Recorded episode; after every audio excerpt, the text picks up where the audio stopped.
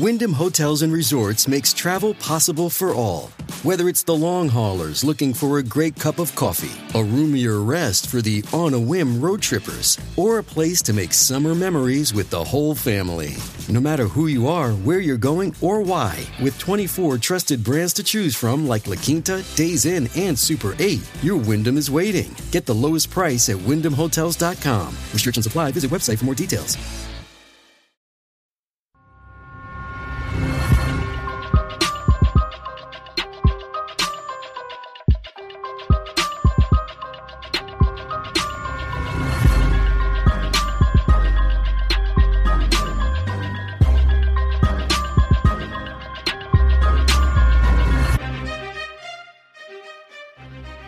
Guys, and welcome to the Moms and Mysteries podcast, a true crime podcast featuring myself, Mandy, and my dear friend Melissa. Hi, Melissa. Hi, Mandy. How are you? I'm doing all right. I'm recovering from the fall that I took a little while ago while I was wa- just just walking, Just walking. just walking. Yeah, and then I ha- I know I asked you before we started recording when the last time you fell as an adult was. I don't think you actually answered my question though. When is the last time you have fallen? oh, I have it on um, ring footage because I slipped outside and like yelped, like walking. no. Because when you've been to my house, I'm if it's like been raining, I'm always like, please be careful, please be careful, because you'll just wipe out. And I busted it. I'll have to find the footage. It's pretty good. oh my gosh yeah i i swear like even when i was younger i would be i was so clumsy. I would trip over my own two feet. My dad used to joke that i could trip like barefoot. Like i would trip over my own feet just being barefoot. But um yeah so i i don't know. I was just walking. I hit like a little bump in the sidewalk and i just fell. I don't know. And i scraped up my hands and like part of my arm. Like, i like rolled my hip. I'm like oh my gosh like we cannot we can't be doing cannot be doing that. No. Well, speaking of falls, I sent you a video of my son on skates for the first time, and it was like a baby giraffe on skates. and eventually he broke his elbow at the end of it, but like I was like impressed we didn't break more bones during that um during that, but it was thankful Yeah, thankful that you did not break more bones I'm not kidding. There should have every bone should have been broken, but he wouldn't stop. And they were like, "You can bring him to the kids' side over there and just kind of let him, you know, practice." I'm like, "Yeah, he won't do that. He thinks he's faster than everyone here, and I've already had to convince him he can't join the race. So I'm doing as good as I can." So anyway, now he has a cool red cast, and uh, you know, it is what it is. So we're we're a we're a sloppy bunch. We're a we're a not very coordinated bunch, I guess. hey we're not over here we're not yeah we're not very coordinated over here either Mandy, before we get started, I did want to mention we have a Patreon. Some people are surprised when they find out about that. And I think that's because we do a terrible job of mentioning that we have a Patreon. It's patreon.com slash moms and mysteries podcast. There are different tiers. There's different things you can get. There's shirts, there's uh, mugs, there's stickers, there's handwritten notes. But a big part of it is it comes with ad-free episodes at the $5 and up le- uh, level. And so you can get the ab- episodes on sunday nights and you get them without the ads and you get bonus episodes every month. We do a patreon bonus episode. This month we're about to record. We do it on video. So if you want to see our faces there's your chance. If you don't you can just listen to it on audio. Totally get it.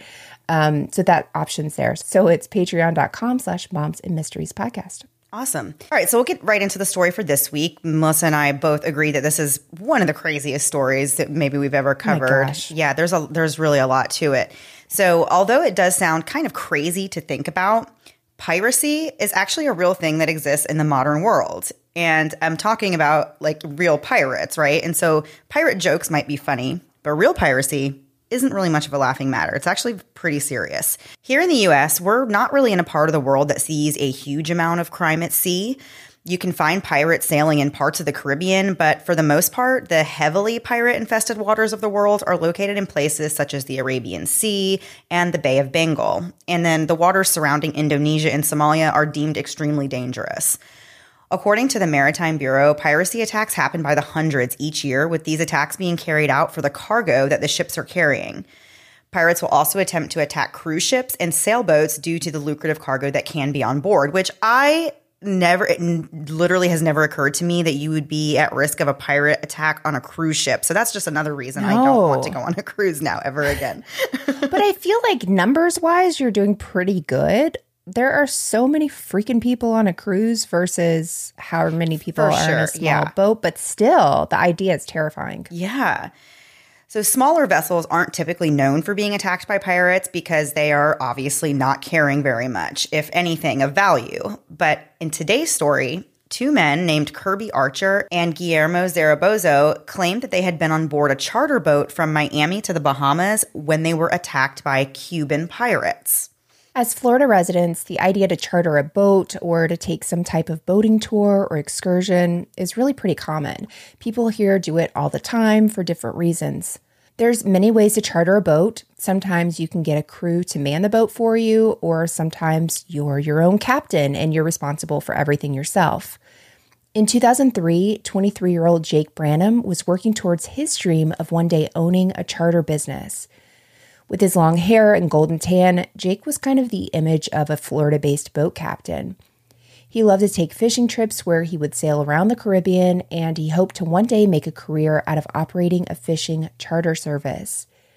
At the time, Jake was living with his very wealthy grandparents in the very wealthy neighborhood of Star Island in Miami. We've definitely talked about Star Island before on the podcast. It could have been back when we did Google the City, or maybe one of our first episodes, right? It was one of the first Sunjin yeah, Gang. pretty or- early. Watch it be like in the first three years, but I'm in my head, I'm like, probably first five. Yeah. But if you needed a little refresher about Star Island, it's this man made island in Biscayne Bay in Miami Beach. And it's famous for having numerous celebrities owning mansions and living there. I feel like Gloria Estefan lived there. I'm sure she did At actually. one point, yeah. Yeah. So now it's kind of past its glory day, but over the years, there have been huge A list celebrities that called Star Island home. And the other residents that are there are ultra wealthy as well, but they're not necessarily famous. In the case of Jake's grandparents, they were the founders and owners of LR Alliance Manufacturing decades earlier, which led to the family becoming very well off. And what's a 23 year old guy to do when he lives on Star Island in Miami, other than to have a little fun? So Jake loved hitting up the local night spots and hanging out with people there. It was at one of these bars that he first met Kelly Van Laar, a woman in her early 20s who'd been living in Miami for about two years. Kelly worked at the bar as a waitress, but she would often hang out there on her off time and challenge the bar regulars to a game of pool. Jake and Kelly hit it off really immediately and they started a relationship. And after just a few months, Kelly moved into the mansion with Jake, and in early 2004, the couple were pregnant. Their daughter was born in November of that year. And by 2006, Kelly became pregnant with their second child. Jake continued working towards his dream of owning a charter business, and in late 2006, that dream finally became a reality. His grandfather gave him $220,000 to purchase and restore a 47 foot yacht to start his business with. A short time after this, Jake and Kelly got married, and then their second child, a son, was born in May of 2007. By that time, Jake had fixed up the yacht that he bought. He and his uncle Jeff and his cousin Jonathan then started up a charter fishing boat company. Jake's yacht was the first boat, which they named the Joe Cool. Jake was the captain of the boat, and the company hired two employees 35 year old Scott Gamble and 27 year old Samuel Kairy. Scott was actually Jake's half brother, who really was also like a best friend to him. They both grew up and they loved the ocean and they loved big game fishing. Samuel was Jake's friend and was also his first mate on the Joe Cool. Which can I say, Joe Cool is like the best name for a boat. The coolest. I loved it. Yeah, I did too. I love that. So, a few months after starting the business, the company booked its first ever trip to the Bahamas. 35 year old Kirby Archer and Guillermo Zarabozo went to the Miami Beach Marina and asked Samuel about chartering the Joe Cool for a one way trip to another yacht that was located off the island of Bimini in the Bahamas. So, they want to ride on the Joe Cool into the Bahamas to get on another yacht. So, this trip is about 50 miles east of Miami. Samuel gave the men the phone number for the company so they could call and book the trip that way, which they did later that day, and they did secure this trip. They planned to leave the next day, which was September 22nd, 2007. When the rest of the crew, who would be Jake and Scott, heard about this Bahamas trip, they thought that it would actually just be a really good idea to make a whole weekend out of it. They would drop their clients off in the Bahamas and then they could stay on the boat for the night so they could fish for yellowfin tuna and then they would return to Miami at around noon the next day. Kelly, who, as we said, was Jake's wife, didn't usually go on trips with Jake, but this one sounded too good to pass up. So she decided to have Jake's grandfather watch the kids so that she could go. The kids were about three years old and four months old at the time, and it was really common for Jake's grandfather to step in and babysit them. On Saturday, September 22nd, Kirby and Guillermo arrived at the marina at about 3:15 for the trip. The men had six bags with them to take on board, and Kirby took out a wad of cash and paid $4,000 for the charter.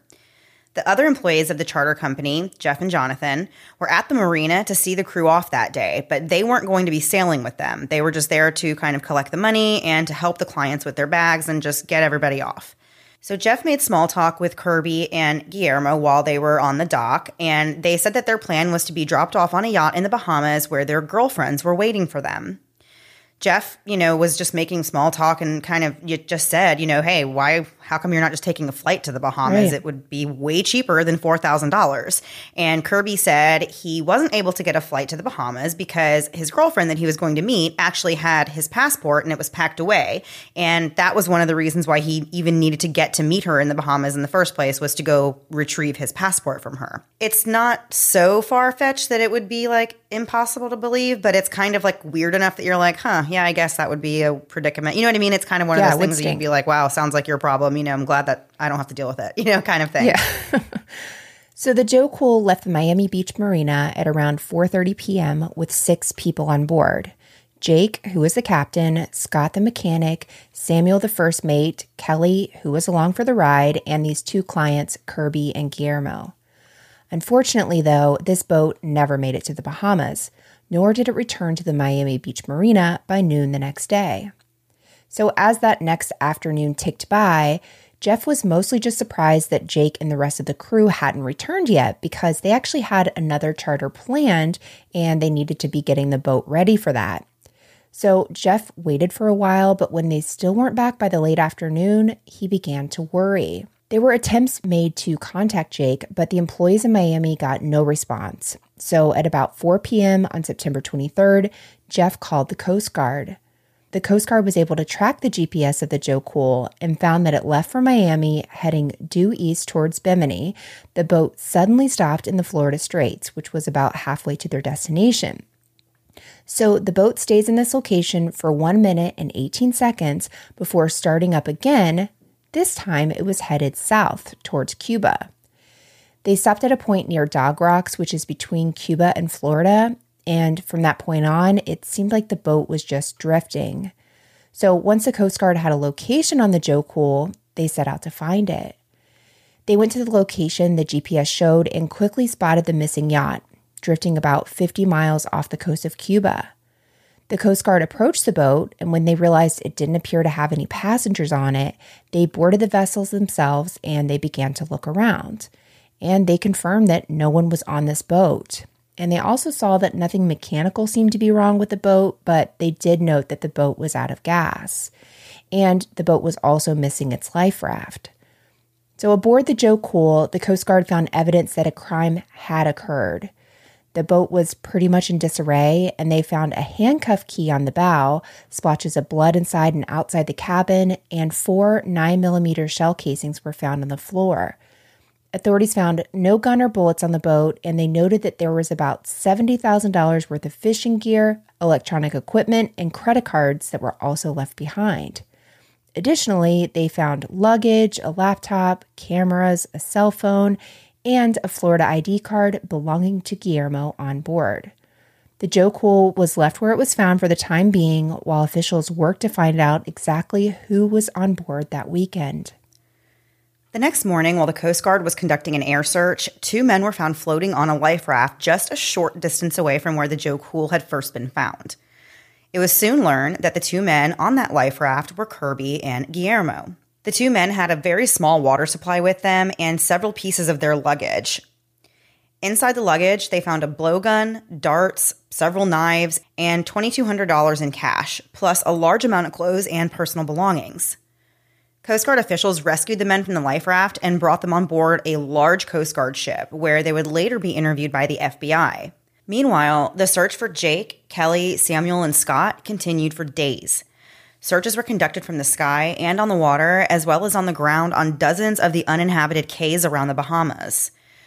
Terrible weather really made the search difficult, and there was no sign of any of them found anywhere. The public affairs officers later said that they would continue to search more if anybody happened to find something that was related to the case. But basically, they're saying, you know, we've searched by air, we've searched by boat, we've searched on the ground, we've searched different, you know, islands, and yeah. there's a ton of them down there, you know. And they're saying we haven't found any signs of these four people. So they're saying until they have something else, there's not really much else that they can continue searching at that point. And we have so much more to get into with this story, and we're going to get back into it after a quick break to hear a word from this week's sponsors.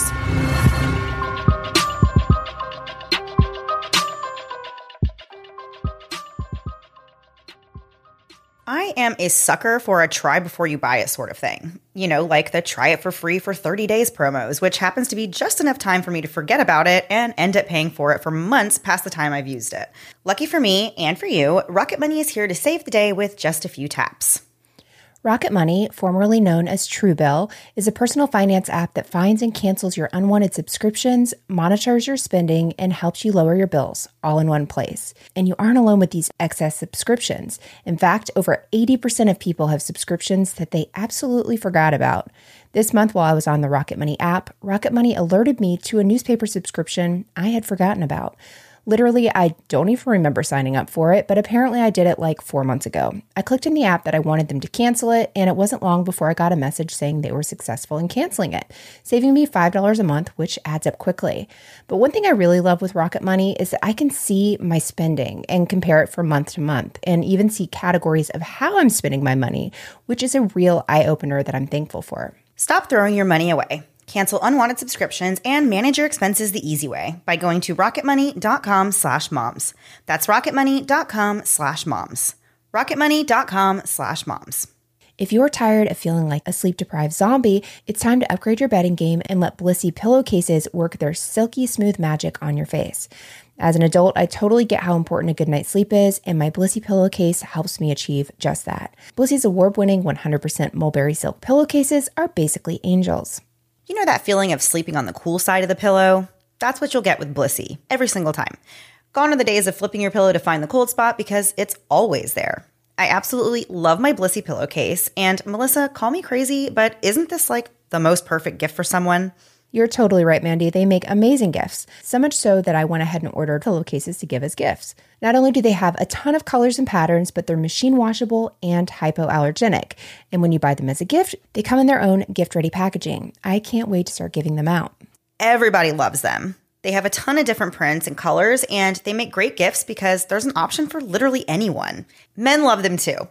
They have over 1 million raving fans, and you could be next. Try now risk-free for 60 nights at blissy.com slash mysteries and get an additional 30% off. That's B-L-I-S-S-Y dot com slash mysteries and use code mysteries to get an additional 30% off.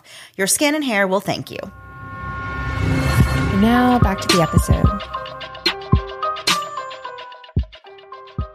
So before the break, we're talking about this yacht, Joe Cool, how it's supposed to be going to the Bahamas. It never makes it back to Miami, and now the Coast Guard are involved. They found this yacht, but no one's on board. So after the Coast Guard found the Joe Cool, they called in the FBI's Maritime Seaport Squad, who took the lead in the investigation based on federal laws regarding crimes on the high seas, which always fascinates me. Like they talk about on on cruise ships, like the country that's in charge of anything going wrong is the country the ship was made in or something like that. Like what? basically maritime laws are kind of crazy and it really does like depend on like the ship of origin and stuff. It's it's kind of wow. fascinating. Yeah. So these special agents knew they had to act fast and to get the Joe Cool out of the water ASAP.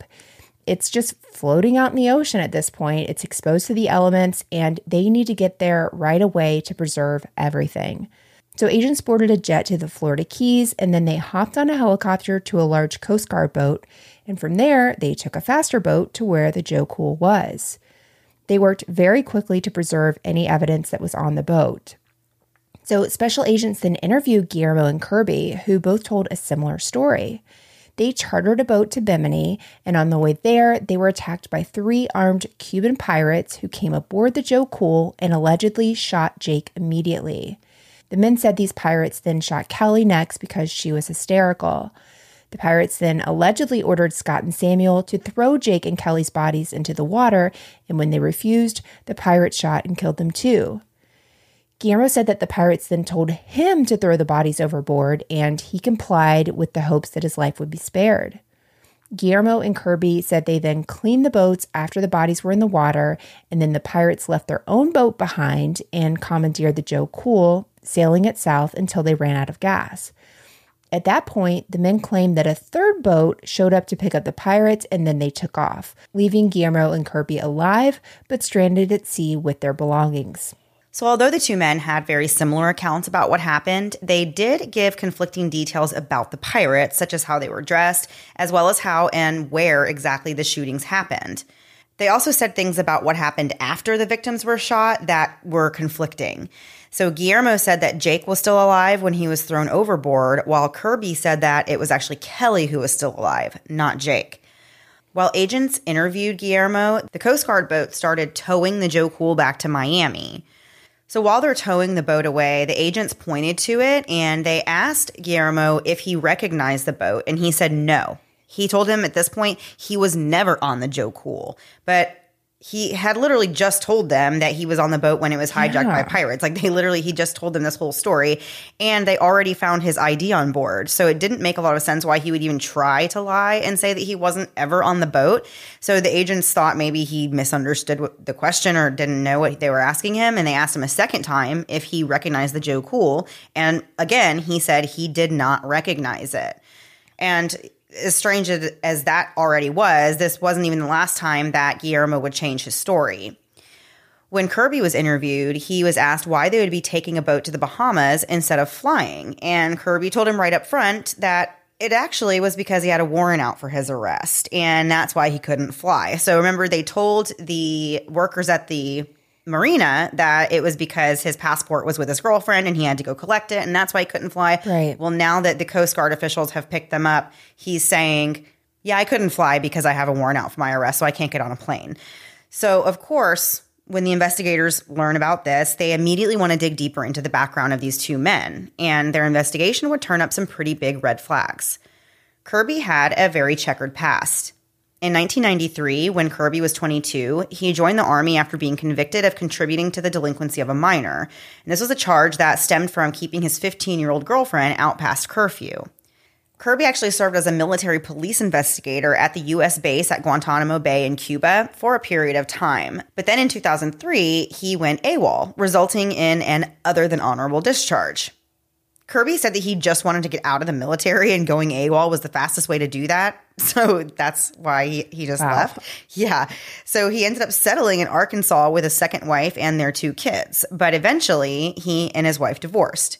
The divorce was very contentious due to Kirby's wife accusing him of having sex with his own niece and being the father of her child. Kirby, of course, denied having sex with her, but he did admit that he was listed on the baby's birth certificate, which. What? Uh, yeah. Why? Hmm, okay. I there's nope. I don't have any. I can't come no, up with any words. There's nothing. No, That's it. Yep. Doesn't make any sense. So at some point after this divorce, Kirby became the focus of a child molestation investigation. We're not sure if this is actually related to those accusations about his niece or if it was something else, but it was serious enough that Kirby was banned from even seeing his own two children without supervision. Around the same time, Kirby found love once again and he married his third wife. And so in January of 2007, which was eight or nine months before he chartered the Joe Cool, Kirby got into even more trouble. He went off to work as an assistant manager at Walmart in Arkansas on January 26th. And then at the end of his shift, he collected cash and checks from various registers, which were part of his job duties. And then he took these checks and cash worth more than $92,000 to a back room at the store. Next, he put those money and checks inside of a microwave and then put the microwave back in the box and resealed it. That's when he takes the microwave to the checkout counter, uses his employee discount to pay for it, and then he leaves Walmart and he's on the run.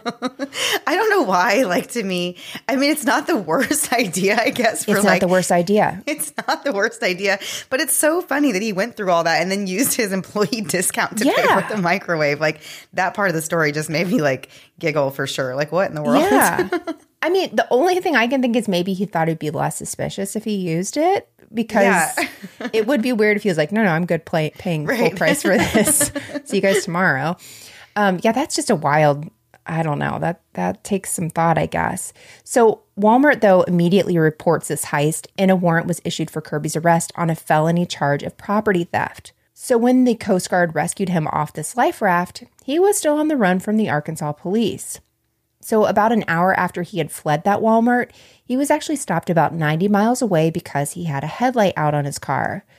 The officer then gave him a citation, sent him on his way, totally unaware that Kirby was wanted by state authorities. So Kirby ends up settling in the Miami area, and in March or April of 2007, he meets Guillermo, a 19 year old who we had mutual connections with.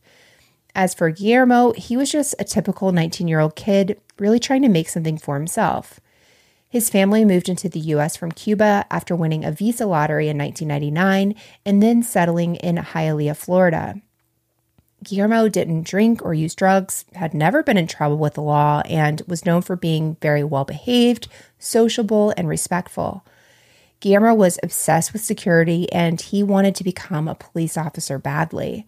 At the time he met Kirby, he was living with his parents in Hialeah and working as a security guard at Miami Beach nightclubs. He applied to become a Miami Dade police officer very shortly before boarding the charter boat with Kirby in September of 2007.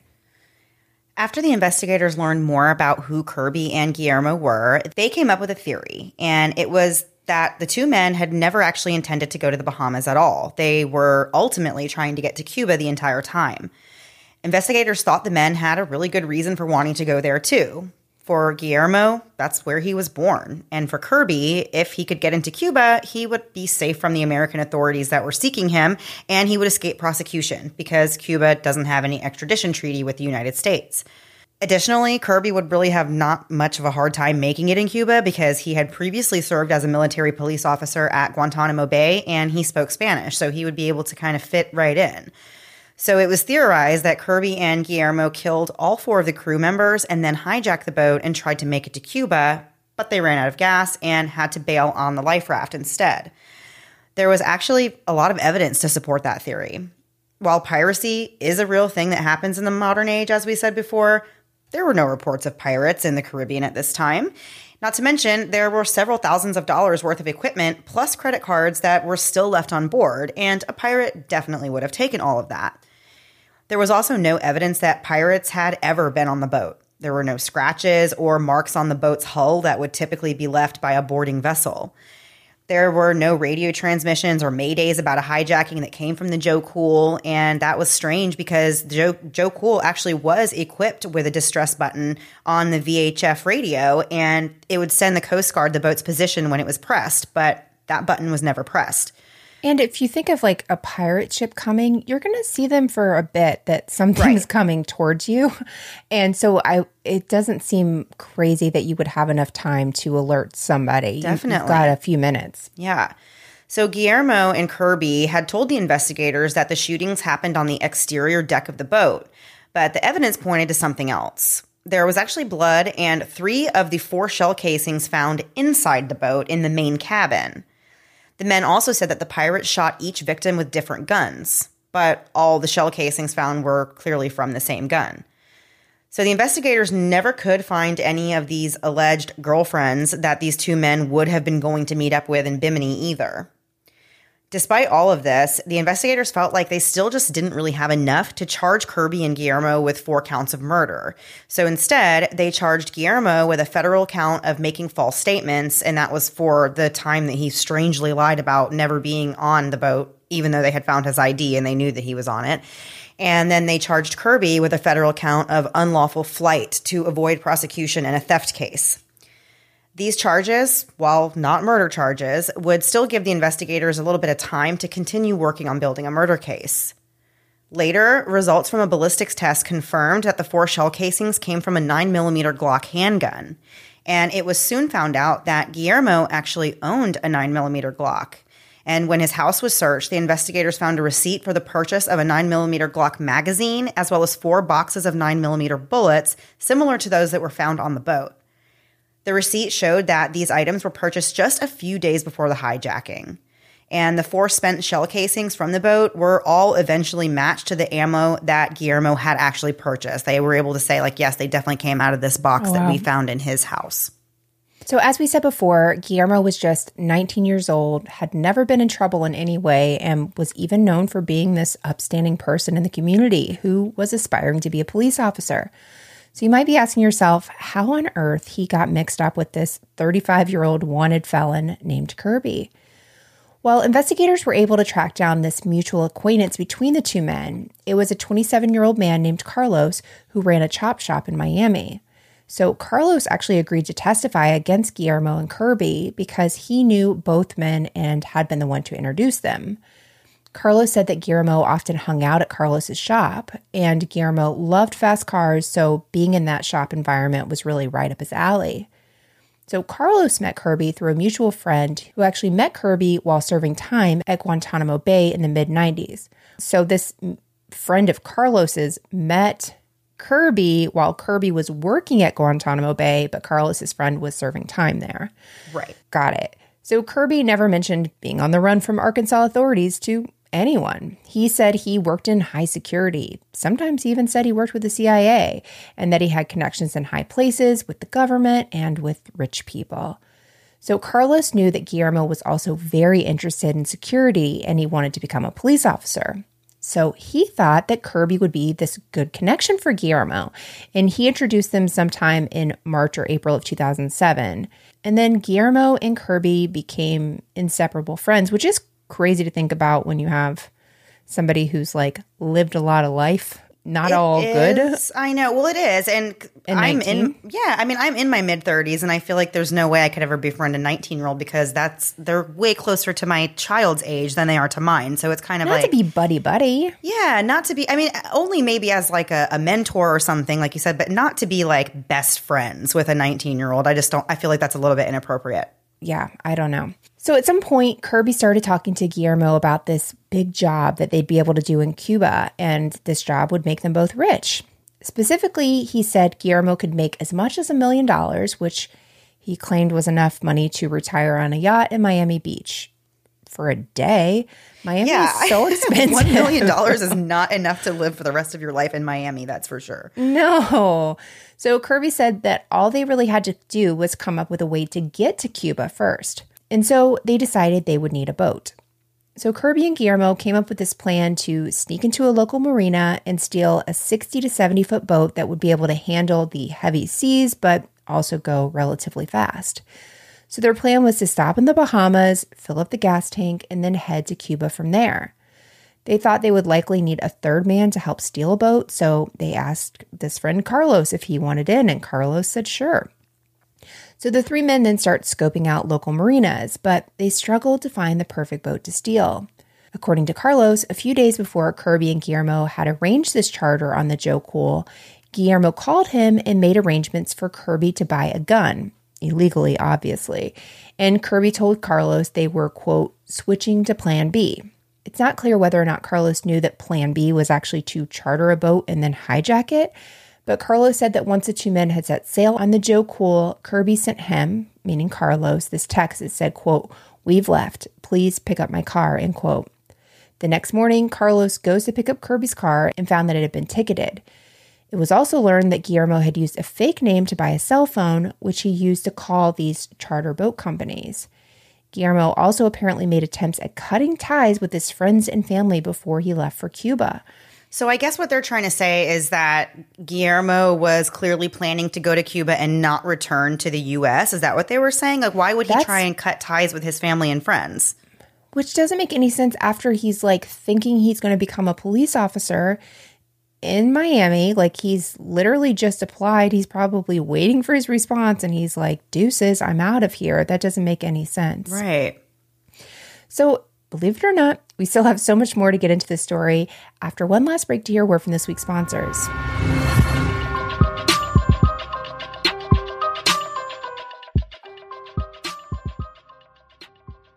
Mandy, you and I both wear our hair up a lot. For me, I do it out of pure laziness, but also because of this Florida weather.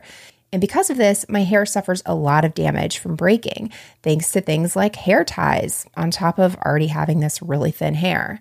Prose knows that one size fits all doesn't work for hair care or bathing suits. And thanks to my personalized Prose routine, I've never been more in love with my hair. And how do you get your personalized hair care products, you ask? Well, to start with, you do what I did and take the Prose online hair quiz. It's so thorough, covering everything from my zip code to my diet and activity level. Because all these factors are important in determining what my hair actually needs, and a customized shampoo and conditioner helps me to achieve my hair goals. My Prose has ingredients like apple cider to give my hair shine and biotin to add strength, both of which my hair has been lacking. And it's nice to wash my hair and it actually look clean and not oily, which is a huge improvement I've seen with Prose. Not only is my hair beginning to look shiny and soft, but it also feels better. I chose the Oasis fragrance as part of my custom shampoo, but you can choose another yummy scent or you can choose to have none at all. Say goodbye to bad hair days and hello to Prose, the magical potion that turns your luscious locks into a work of art. By using nature's finest ingredients that have passed the test of time, Prose creates a personalized hair care routine that's tailored just for you. From shampoos to supplements, it's like having a personal hair wizard right in your bathroom. Prose is the key to achieving all your hair goals this year. Take your free in-depth hair consultation and get 15% off your first order today. Go to prose.com slash moms. That's P-R-O-S-E dot com slash moms for your free in-depth hair consultation and 15% off. I listen to a lot of podcasts, but one of my absolute favorites is Cold. The first season of Cold was about the tragic disappearance of Susan Powell and the absolute nightmare her friends and family have lived in since then. The podcast host, Dave Cawley, is really incredible and he shows such compassion and is really just an incredible journalist. And now Cold is back with season three about the search for Sheree Warren. Sheree Warren was a young mother seeking a fresh start. She had just gone through a divorce, moved, began a new job, and even began a new relationship. Things were really looking up for Sheree until one October evening after work when she bid farewell to her coworkers, stepped out of the office, and vanished without a trace. All eyes immediately focused on Sheree's estranged husband, who had a record of violent behavior, including beating a woman with a tire iron. However, investigators also took a keen interest in Sheree's new boyfriend, a former reserve police officer with a history of sexual violence.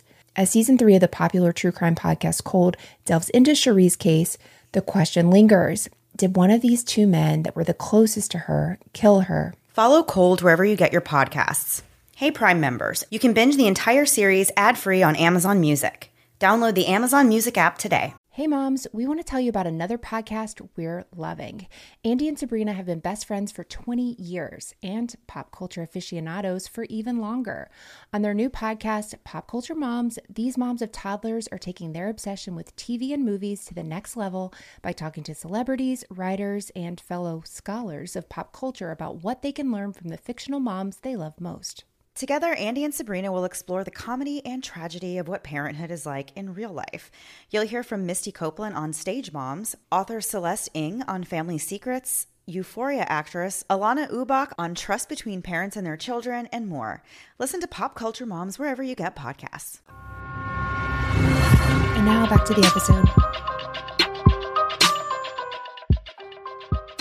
So before the break, we had kind of gotten into a little bit about how Kirby and Guillermo first got linked up with each other. As we said, there was a bit of an age difference and a maturity difference for sure between the two of them. So they were introduced by a mutual friend and it kind of was just one of those weird things. They actually introduced Guillermo to Kirby thinking they would be friends because Guillermo wanted to be a police officer and was really into security and Kirby was allegedly this worked in high security, was a CIA agent, and all this fancy, all these things that made Guillermo think that he would be, I guess, somebody good to look up to. So that's how they became right. really good friends.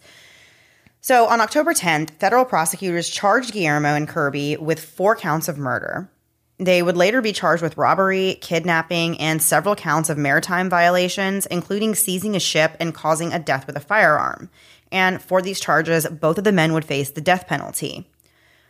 At some point after they were arrested, police learned that Guillermo had allegedly confessed about this crime to another inmate. The informant said that Guillermo told him about what happened on the Joe Cool that day.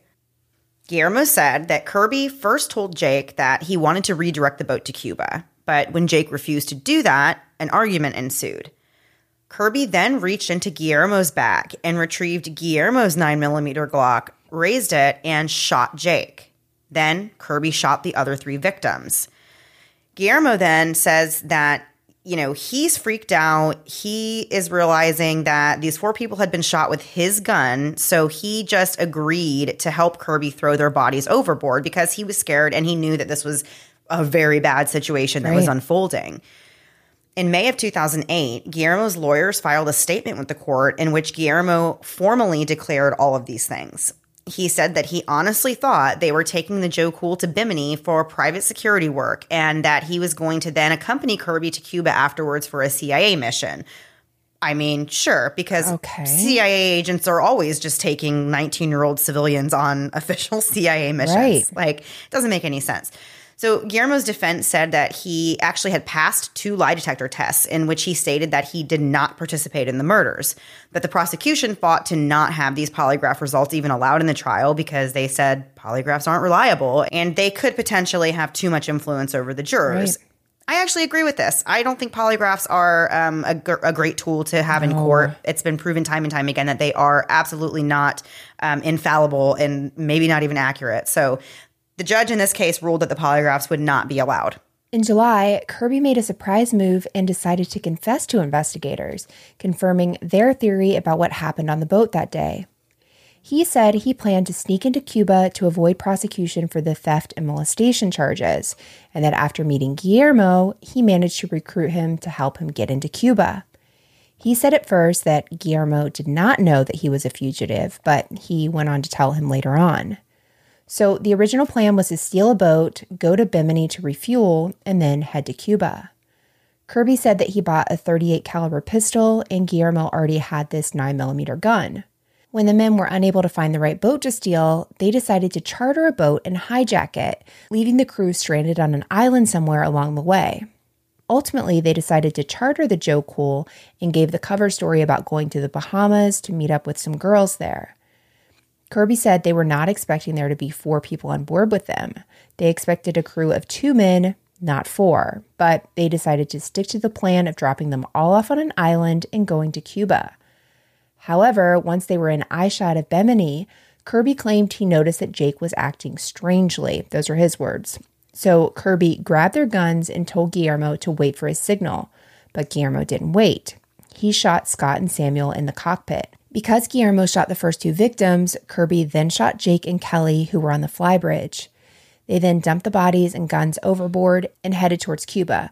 But the boat ran out of gas, so they had no choice but to get in the life raft and hope a Cuban border guard would stumble upon them and take them to Cuba. But again, that's not how it went. Kirby said that he and Guillermo came up with this pirate story while they're on this raft together.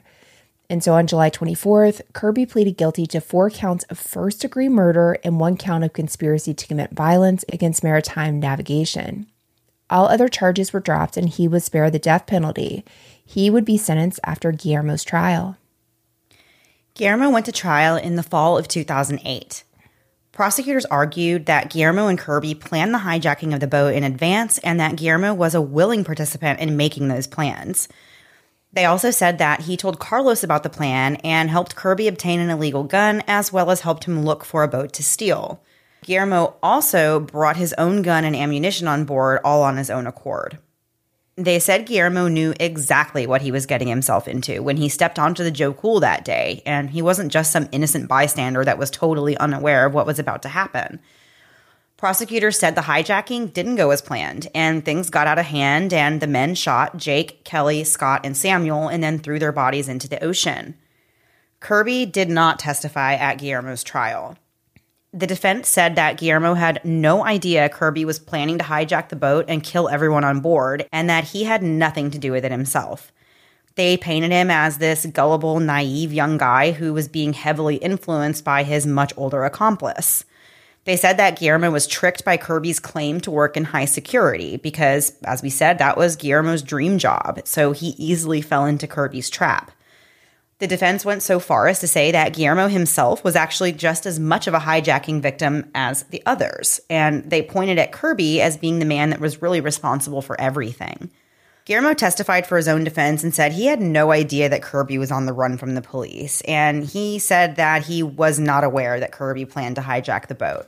He said that he was actually in the bathroom on board when he first heard the shots fired and he heard this commotion going on. And then when he went to see what happened, he saw Kirby holding his, as in Guillermo's, gun.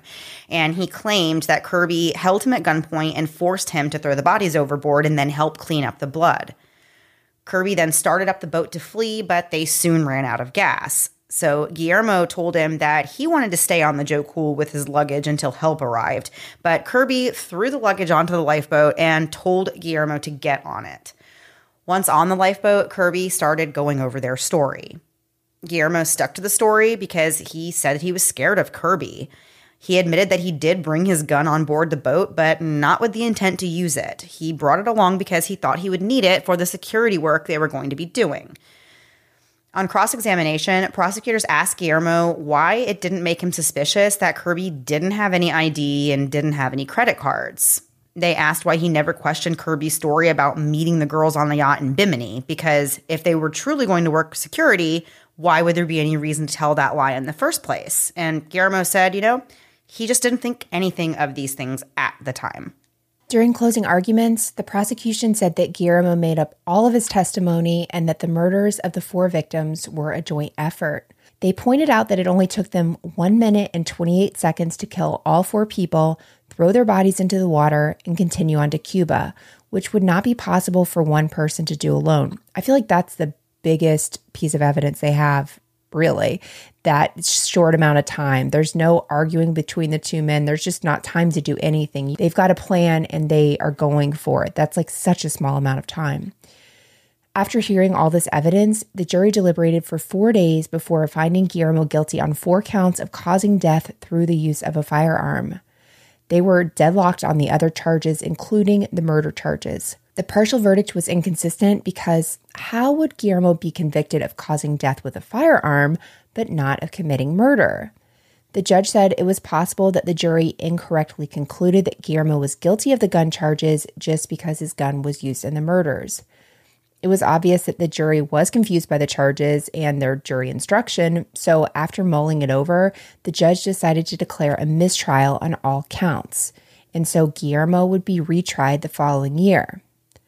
On October 14th, Kirby was sentenced to five consecutive life terms. He said, quote, I deserve to sit in jail for the rest of my life. I deserve the death penalty, no question, end quote. On February 9th, 2009, Guillermo went to trial again for all 16 charges.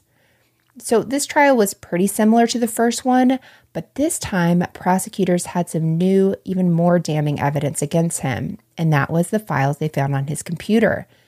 Investigators had searched through his computer and found several emails, chat room messages, and other correspondence between Guillermo and his friends in which he talked about planning a trip to Cuba for a CIA mission and how he might just show up on the news reports as a missing person. But he never mentioned a trip to Bimini to anyone. Guillermo also searched the terms Cuba hundreds of times, but only one search for Bimini. Additionally, Guillermo checked with his phone provider to see if he would get service in Cuba. Prosecutors said that these things proved that Guillermo did know about the trip to Cuba and he wasn't duped into this hijacking at all. Just like in the first trial, Guillermo's defense was that he had no idea what was going to happen and that he was in the bathroom when these shootings occurred. In closing, prosecutors asked the jury to think about why Kirby would have left Guillermo alive if he wasn't involved in the hijacking scheme. He could have just as easily killed Guillermo too, but he didn't because as prosecutors say, Guillermo was his partner and not his victim, which to me was like a light bulb that like made total sense because I just didn't know where I fell in this story to be quite honest. Like I did think that Guillermo was probably manipulated quite a bit, but by the time we got to this point, I was like, oh, okay, yeah, yeah, yeah. he's definitely his partner. So on February 19th, the jury found Guillermo guilty on all charges. On May 6th, he was sentenced to five consecutive life sentences plus 85 years. The judge said he believed Guillermo's testimony at trial was a total fabrication. Since then, all of Guillermo's attempts to appeal have been unsuccessful. As of today, Kirby is serving his time in a Pennsylvania prison, while Guillermo is serving his time in Florida, and both men will be in prison for the rest of their lives. As of this recording, the bodies of Jake, Kelly, Samuel, and Scott have never been found, and neither was the gun that the four shell casings on board came from. Man, this story is just, it really just is shocking. I feel like, especially being from Florida and just hearing about, like you said, like you hear about people that take boats out, they charter boats out, or they do things like Yeah, this all, all the the time. time. And to think that you really are out there with complete strangers, you don't know their intentions, like you have no idea. It, but just like you, it would never cross your mind that you were going to be t- taking these two clients and their plan was to like hijack your boat and drive it, you know, to another country. Like, who would ever think that's what was going to happen? But just thinking about Jake and Kelly, and of course Samuel and Scott as well, but really just thinking about Jake and Kelly and their two young kids at home, you know, that they left behind their babies, a three month old. And it's like those babies, you know, their par- they they won't remember their parents. You know, it's just so that part is just really sad. And and like and for what to to shoot four people like that's just so tragic. And like you said, like with Guillermo, he, I almost was convinced that he was also just manipulated. And maybe there was a mm-hmm. little bit to that, but Yeah. like it is shocking that he was, he never was in trouble with the law. He never got in trouble. You know, even his parents said he always had, you know, he was upstanding and everybody liked him and was always positive and outgoing and friendly. And he wanted to work in security himself. But it's like, what, what are you doing, man? Like, how did, how did you get from there? To Yeah. being willing to board a boat with a gun and you're going to hijack it and like that's not something a police officer should be doing sir so it's like why did you even agree to do any of this like Right. and throw your whole life away you know and now you're in prison for the rest of your life Yeah. and four people lost their lives and it's just so senseless Absolutely. That's I think I made a note on there that I feel like the prosecution did a great job in this case because I was very much feeling like Guillermo may have been manipulated and like you were saying he probably was to a degree but like he definitely made decisions and having that having that time so specific um, I think a minute and 28 seconds like that is just not a lot of time to to do all of this. And Right. so it does make sense that you'd have to have two people and that he, Guillermo, was alive because he's the only witness. Why on earth would Kirby keep him alive if he didn't know this plan? all right melissa so are we ready to move on to last thing before we go i think we have a new thing we're going to try this week which i always love trying new things because we never know how it's going to go Me too. Um, so someone on uh, TikTok um, tagged us in this video. And so we're on TikTok, by the way, Moms and Mysteries podcast. Um, follow us there. And this game is basically you're going on a trip and you are going to bring some items. There's a rule that your items have to follow. So Mandy has a rule. Um, the example they gave on this TikTok was like, something starts with the letter B. So say um, I say, Mandy, you're going on a trip. What are you going to bring? And Mandy says she's going to bring a banana. I'd say, yes, you can bring a banana. But if the next thing she said was a chair, I'd say no. But if she then says something else with a B, like a butcher block, why would you bring that? I don't know.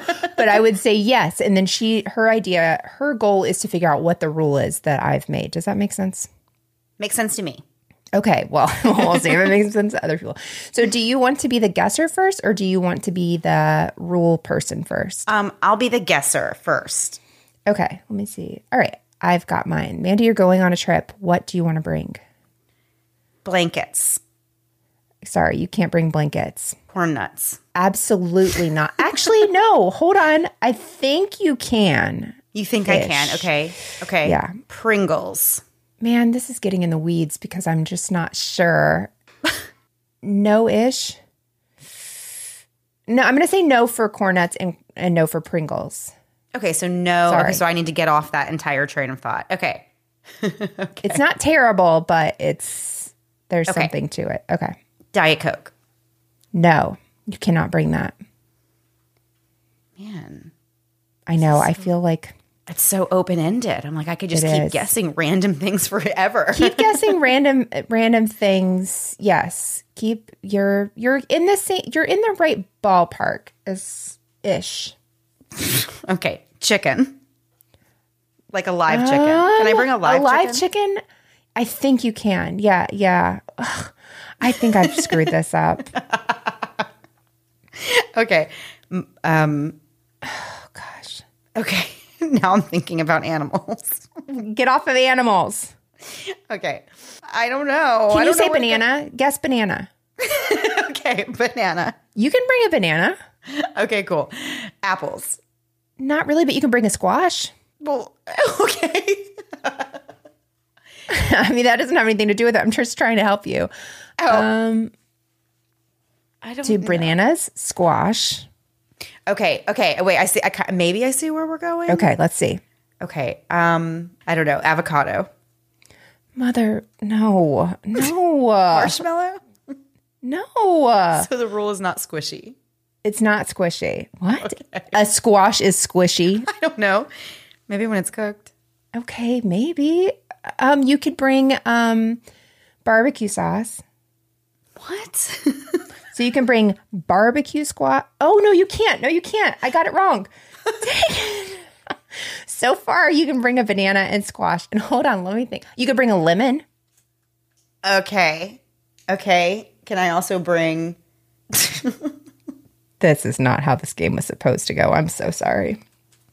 I don't know. Is the rule about being yellow?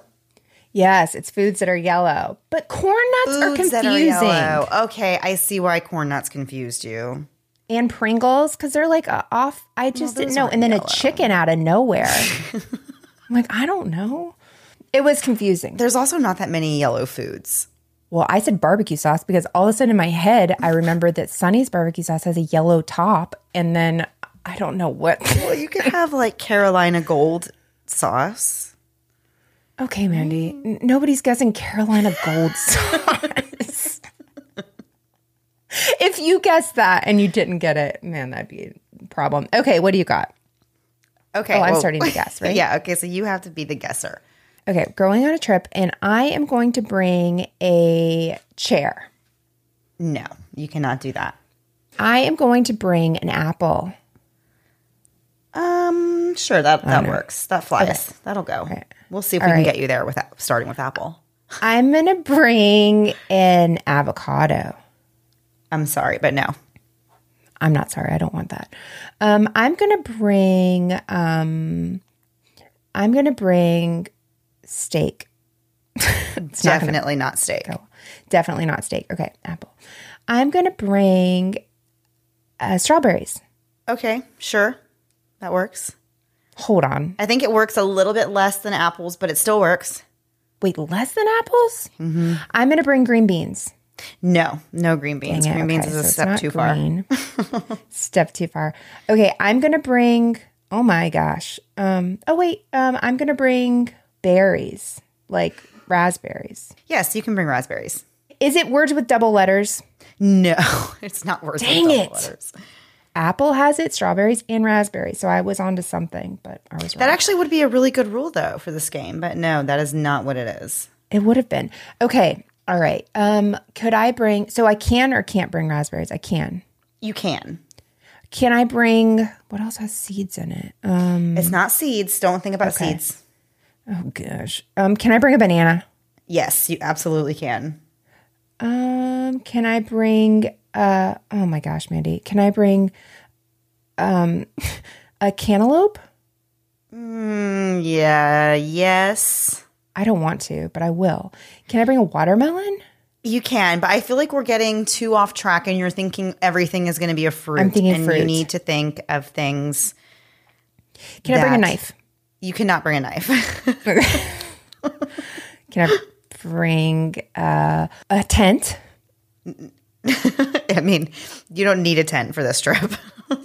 Okay. Um, can I Okay, you I started giving you some you can't bring that, but you can bring this. And meanwhile, I have a page of psycho words that don't what make does any sense fruit? together. What do fruits have that vegetables don't have that makes people like them? Is this carbohydrates? No, but yes, also that's Sugar. well. There now you just guessed the rule. Juice. juice. Is it foods with sh- juice or It was sugar? things that are sugary. I was hoping. I, in a million years, I would not have guessed that off of fruits. I don't count that as sugar in my house. It's not sugar. Wow, I guess that is unfortunate for me. Um, I thought that I could get you off of that with apples because apples are sweet, and so I thought then I could at least get you to leap from there. But then you just started naming fruit, and I'm like, yeah, okay, but like, what about what about other things that are sweet? Dear God, Melissa, get off this. um, okay, well, I think I technically won it because I did put another rule in there, words with double letters. So I'm to let that was a good one. That was actually good. That was really um, observant. I felt like a of you to genius there for a that. Yeah. second. Yeah, well, And I then it was and who knew that so many fruits had double letters? I know. Well, that was another fun game. I'm impressed. Um, I think it worked out. That was fun. We'll have to do. We'll we'll bring it again another time. We'll have to think of some more rules. Awesome. Well, Melissa, Yeah. I think that was it for this week. That was it. Make sure you check out our website, momsandmysteries.com. Um, also, if you're an Apple Podcast subscriber, there is a subscribe button if you want to do the Apple Plus, I think is what it's called. And same idea as Patreon, but you can get your episodes on Sundays, ad free, um, a few days earlier than everyone else. Um, if you want to do that, that is also an option. It does not mean you have to have that on Apple. You can still always listen to us for free, but that is just an option. Yes. And can I just say, I'm so sorry that it is annoying to look at those subscription episodes. Somebody gave us a review recently and they said they it just annoys them to see those subscription episodes. I get it. I wish that Apple would organize it differently, but I try to name it in such a way that it's like But very we don't clearly. have any control over that, guys. Like that's No not, control. That has nothing to do with us. Like that's just how it's set up on Apple. So I feel bad whenever I see people. They're like, oh, it's just like confusing because the first thing they see is always subscription things, and they're like. They have to scroll. Like it's kind of hard for them to figure out where the regular content is. That's like not subscription. So yeah. So I wish they would. Um, Like, and maybe they will because this is kind of like a new thing. So maybe they'll like redesign the way it looks on the app. But Yeah. So, but that's not our get it. fault. I'm so sorry. You're like, it's definitely not our fault, but also I'm sorry. not this time. yeah, it's not our fault. This time. No, we mess up plenty. not this time. All right, guys. Well, that's it for this week. We will see you back next week. Same time, same place, new story. Have a great week. Bye.